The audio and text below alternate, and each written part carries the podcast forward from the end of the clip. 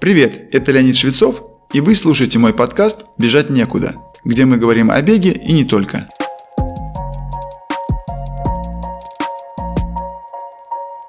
У многих людей, и бегунов в том числе, хорошая физическая форма во многом ассоциируется с отсутствием лишнего веса.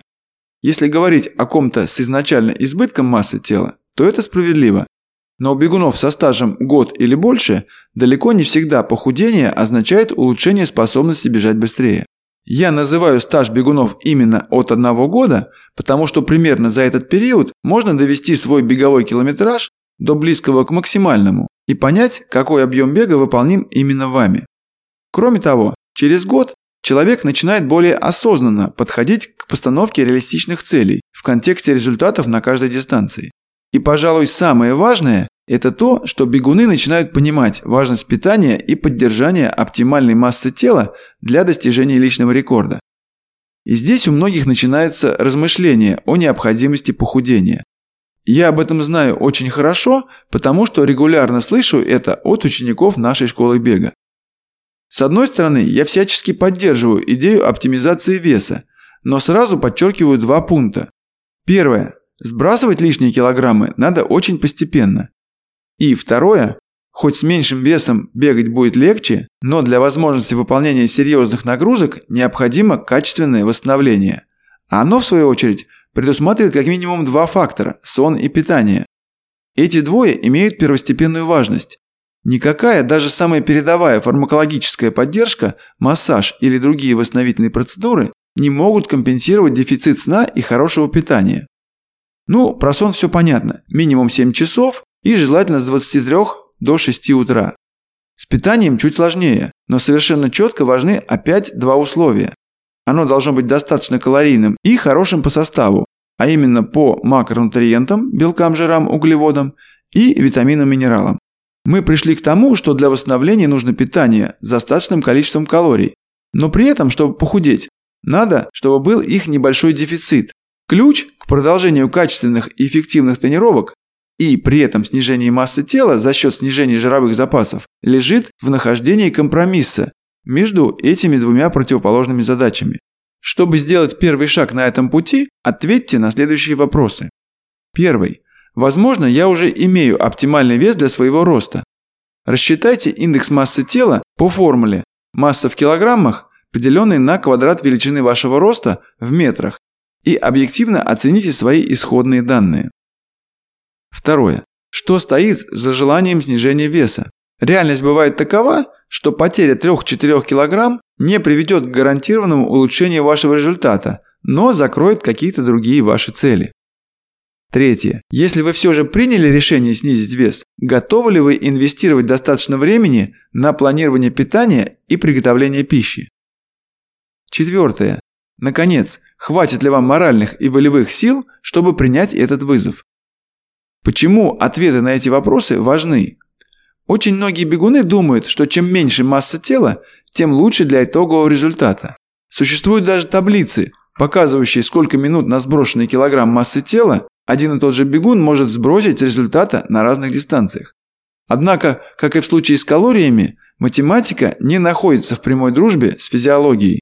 Для каждого бегуна существует некий оптимальный диапазон веса, при котором именно его тело будет функционировать наиболее оптимально. Он не широк, обычно в пределах полутора-двух килограмм. Но что совершенно точно, так это то, что наши представления о желаемом весе не всегда приходятся на искомый диапазон. Если ответ хотя бы на один из вопросов выглядит не в пользу решения о снижении веса, то лучше не вставать на этот путь. Если же вы полны решимости двигаться вперед, то есть испытать себя, возможны три варианта. Первый. Когда вам удается сбросить вес, доведя его до своего идеального или почти идеального, и при этом установить личный рекорд. Отлично, вы достигли желаемого. Скорее всего, ваш новый вес был реалистичной целью, что дало положительный результат. Будет классно, если вы при этом и чувствовали себя прекрасно или просто хорошо. Второй вариант. Вы старались снизить вес, но не достигли желаемого. Однако, несмотря на это, на соревновании вам удалось установить личный рекорд. В этом случае велик шанс того, что вы уже находитесь в своем оптимальном весе. А ваш желаемый, скорее всего, не совсем то, на чем стоит фокусироваться. И, наконец, третий. Вам удалось достигнуть снижения веса, но на соревновании не удалось побить личный рекорд из-за ощущения утомления или слабости. Чтобы вы поняли, приведу пример из собственной практики. Когда я был в юниорской возрастной категории, а это 17-19 лет, я специализировался в стипльчезе или беге с препятствиями. Помимо бега, этот вид требует преодоления препятствий высотой 91 см, стоящих с расстоянием примерно 80 метров друг от друга. Понятно, чем меньше вес спортсмена, тем меньше сил он прилагает к преодолению этих барьеров.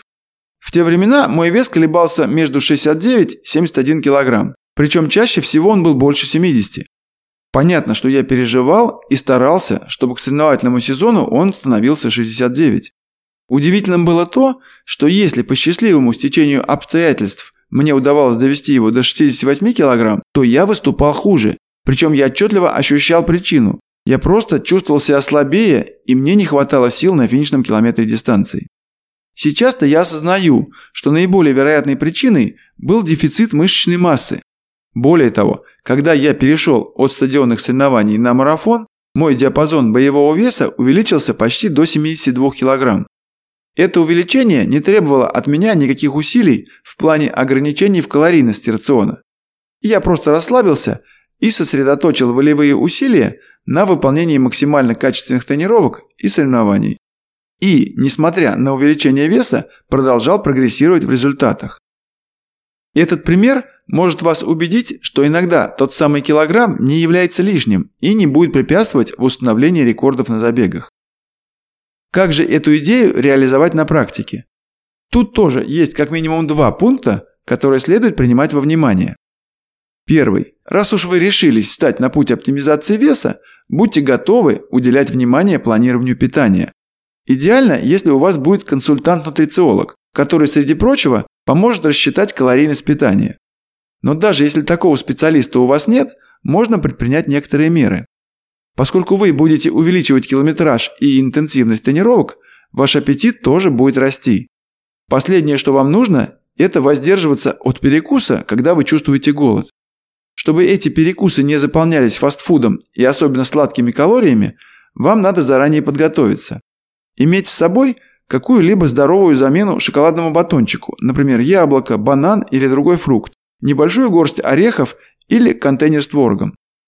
Многие из нас нуждаются в подобных перекусах между основными приемами пищи. В районе 11 между завтраком и обедом и в районе 3 часов дня между обедом и ужином. Такого же внимания требуют восстановительные перекусы перед или вскоре после ваших тренировок, если в этом есть необходимость. В этих случаях уместно запастись заранее вариантами специализированного спортивного питания, такими как восстановительные батончики или коктейли в специальном шейкере.